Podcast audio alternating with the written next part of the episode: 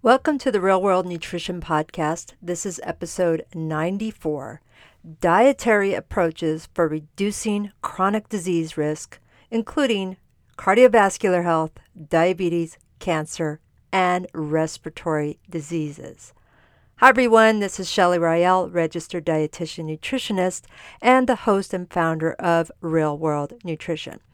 So as I said, this is episode 94, and this is part 2 in addressing lifestyle factors and our risk for chronic disease. So if you haven't listened to that episode first, I would encourage you to go back and listen to that as I explain what we mean by chronic disease and the top 5 chronic diseases and some of those lifestyle factors that can be implemented to reduce your risk independent of your genetics. So today's episode, I'm going to address specific dietary approaches to reduce the risk of chronic diseases, the ones that I mentioned in last week's episode, including cardiovascular disease, diabetes, cancer, and chronic respiratory diseases. So I'm going to address more than just saying, hey, eat a balanced diet high in fruits and vegetables, but get into a little bit more nitty-gritty there, not full-on nitty-gritty because I don't know you, but some overarching themes when it comes to reducing our risk of these specific chronic diseases. So, as I said extensively in last week's episode and in a lot of the episodes I do here on Real World Nutrition, is nourishing your body with a healthy and balanced diet can reduce your risk of many chronic health issues. As I've said several times already, that could be cardiovascular disease or heart disease as people know it, type 2 diabetes more specifically, certain cancers, and then lung diseases or respiratory diseases. Now, here's the thing is I'm going to go through this. I'm going to be repeating myself a lot, and that's a good thing, because you don't have to focus on just your risk of cardiovascular disease and how to eat for that, because in a lot of cases that covers more than one of our chronic health issues. So an overall nutritious eating pattern that is healthy and balanced provides essential nutrients that can help lower our risk of chronic disease because it can, in part, help with healthy blood pressure, help with healthy cholesterol levels, help with healthy blood sugar levels, provide antioxidants, which is significant in reducing our risk of many forms of cancer. It can strengthen the immune system, which can help with all kinds of diseases, both acute diseases and chronic issues. It can support cellular health and help with minimizing or reducing inflammation. So, let's get into some of the specifics of each of these categories of diseases.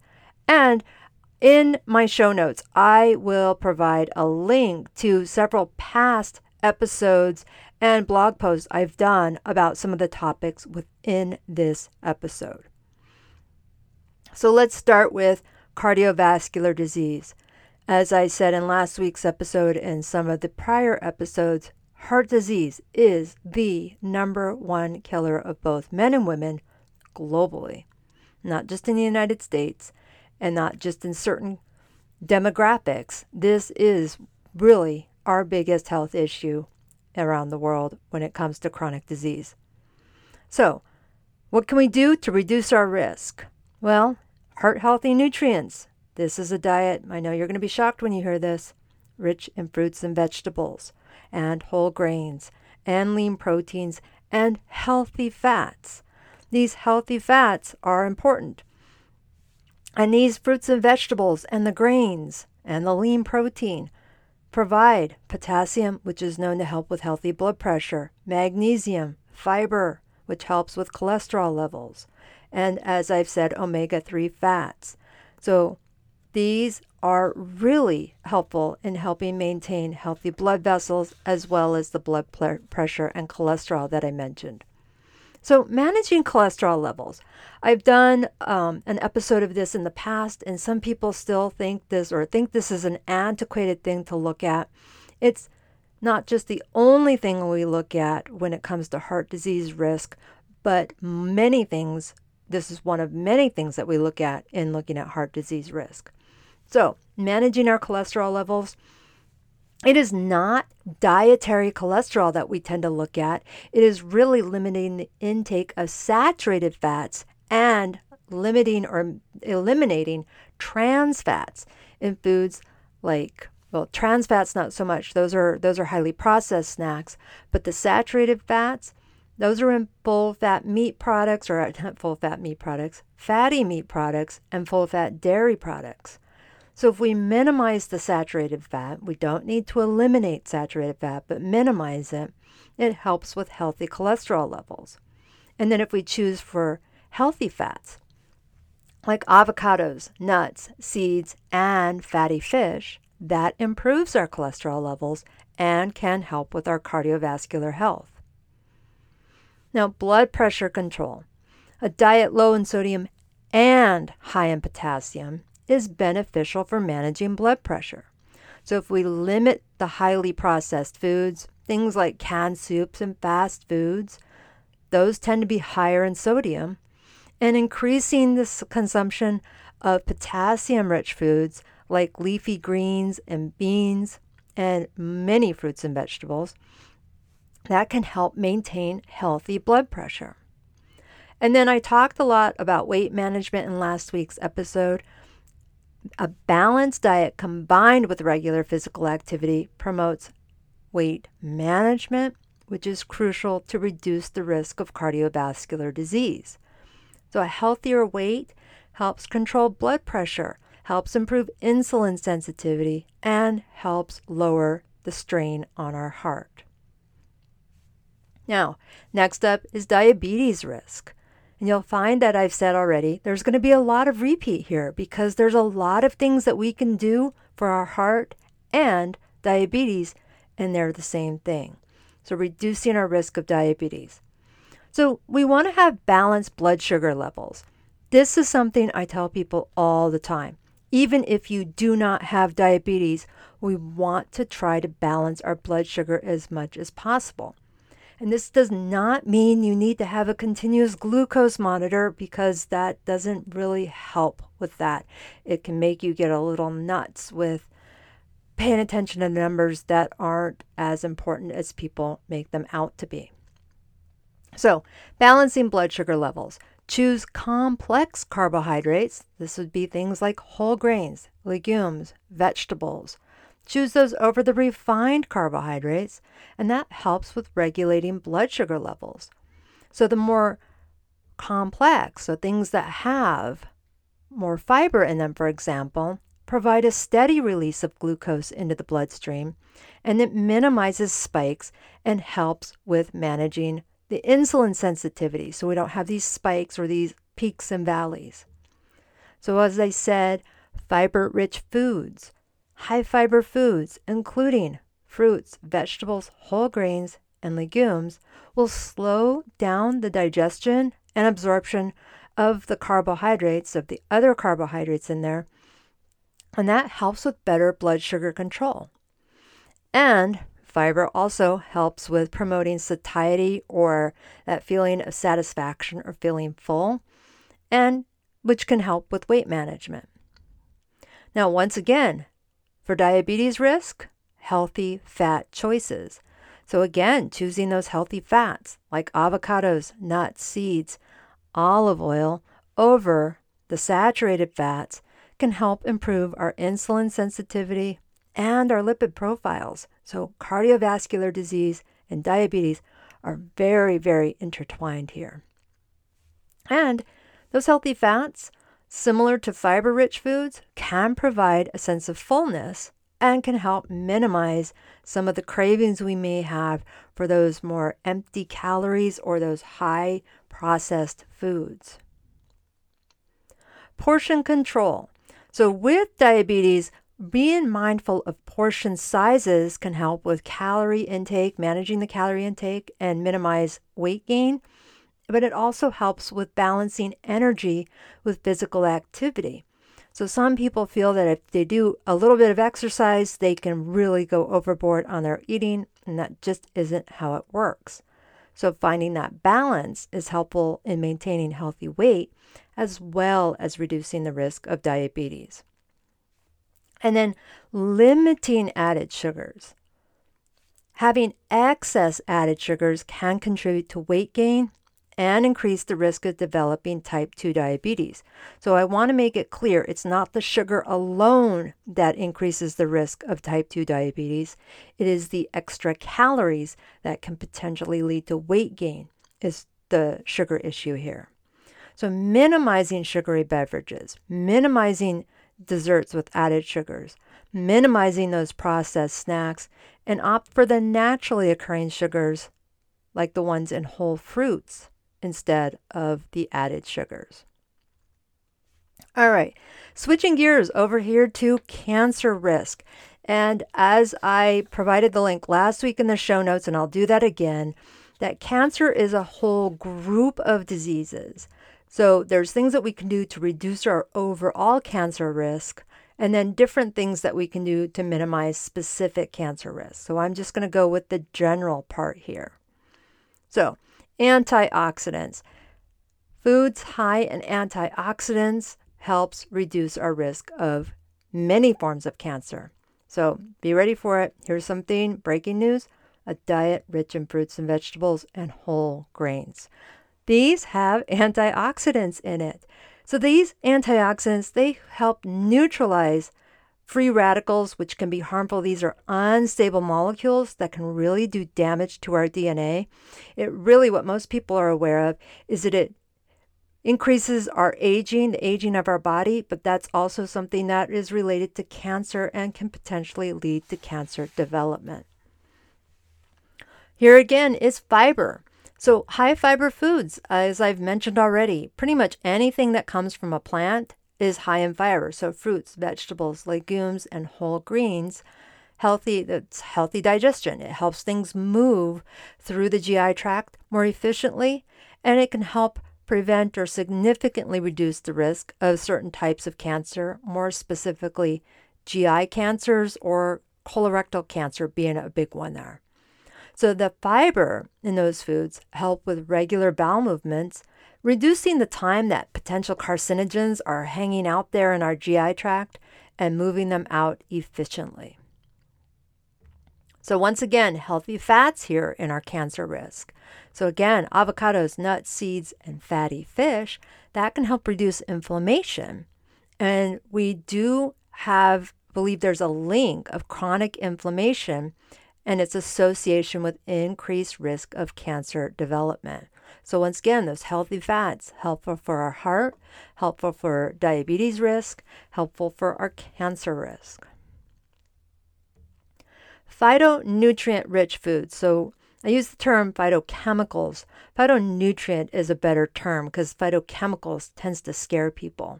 But phyto, meaning plant, and the nutrients that are found in plants is really, really beneficial for our health.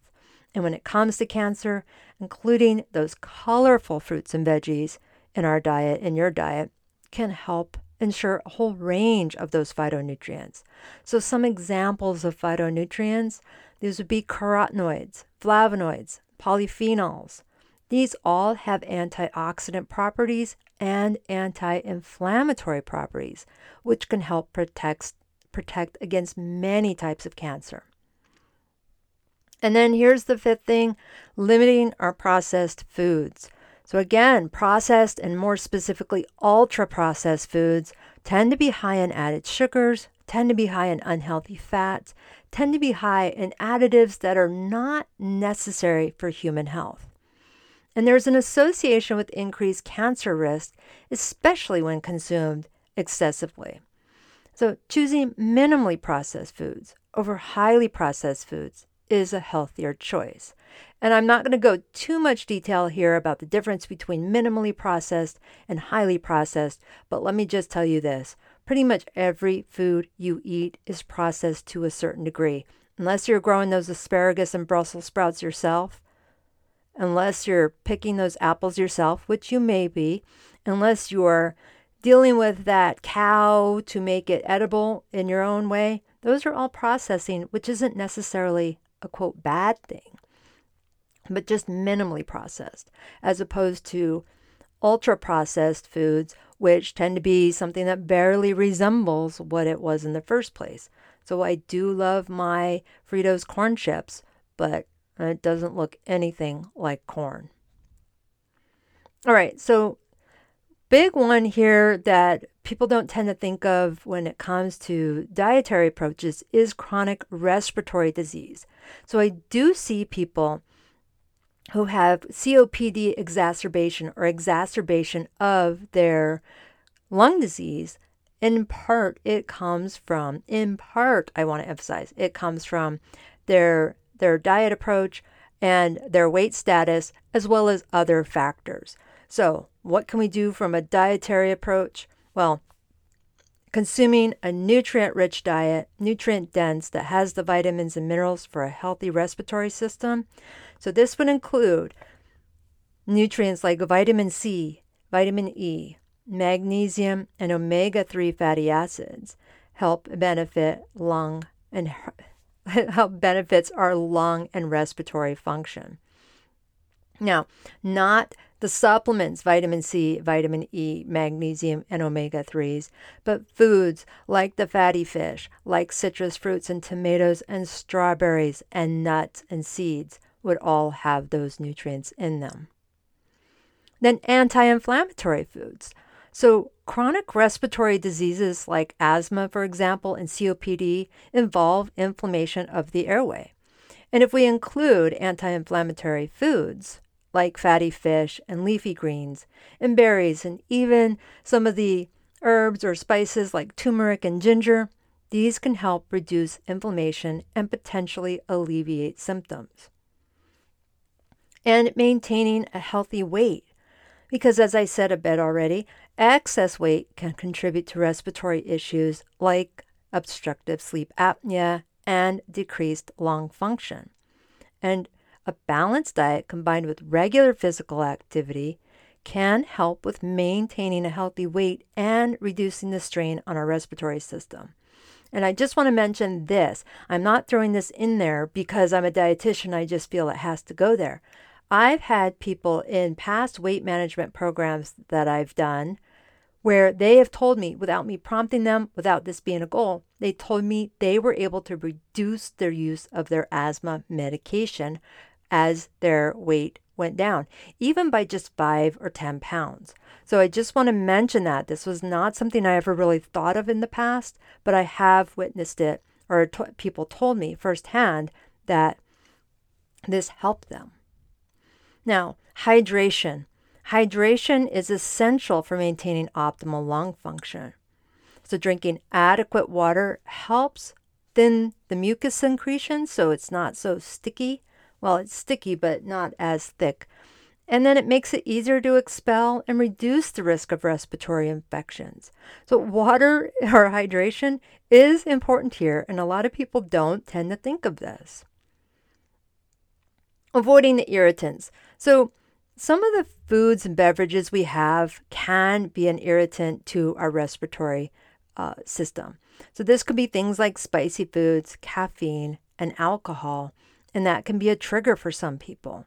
So again, you need to pay attention to what are your personal triggers to help you manage your respiratory symptoms and reduce exacerbation.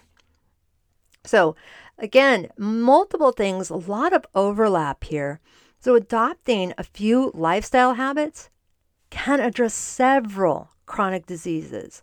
So adding healthy fats, adding fiber, or ensuring you're getting adequate fiber and healthy fats, limiting highly processed foods, minimizing added sugars, minimizing excess sodium. This tends to be a no-brainer for helping to reduce overall risk and improve health. And when I say minimize and limit, because it's not to say that you have to eliminate these things altogether. This is real world nutrition after all. We do live our lives, but can we do some simple swaps? So nourishing your body with a well-balanced diet, rich in those whole foods, healthy fats, antioxidants, fiber, healthy proteins, essential nutrients. This provides the support you need to reduce your risk of these chronic diseases that I've addressed here. And if we combine these dietary choices with those other lifestyle habits, such as regular exercise, maintaining a healthy weight, and avoiding smoking, regular checkups and screenings, we can maximize our potential to reduce the risk of these chronic health issues and improve our overall well-being. So I want to say, remember this, small changes in your daily eating habits can significantly impact your long-term health. And that's real-world nutrition for your chronic disease risk. So take a look at the show notes. I have a long list of past episodes and blog posts, as I said, where I've referenced other things from the past, including the DASH diet for blood pressure, antioxidants in more detail as it relates to cancer prevention, addressing omega-3 and omega-6 fats, as well as my top 5 suggestions of specific foods to reduce your cancer risk and my top 5 suggestions for reducing or to include for a heart health, for a healthy heart. Dad's Real World Nutrition. Once again, I invite you to take a look at one more link in the show notes, and that is taking a look at the my mini course, 6 quick tips for the busy person to have sustainable energy through food. That mini course is really, if you did it all in one sitting, under 45 minutes, but it's broken up into several short videos along with a really comprehensive workbook to help you with making some healthier choices at home, at work, on the road, at restaurants, no matter where you happen to eat. All right, everyone, you take care. Bye for now.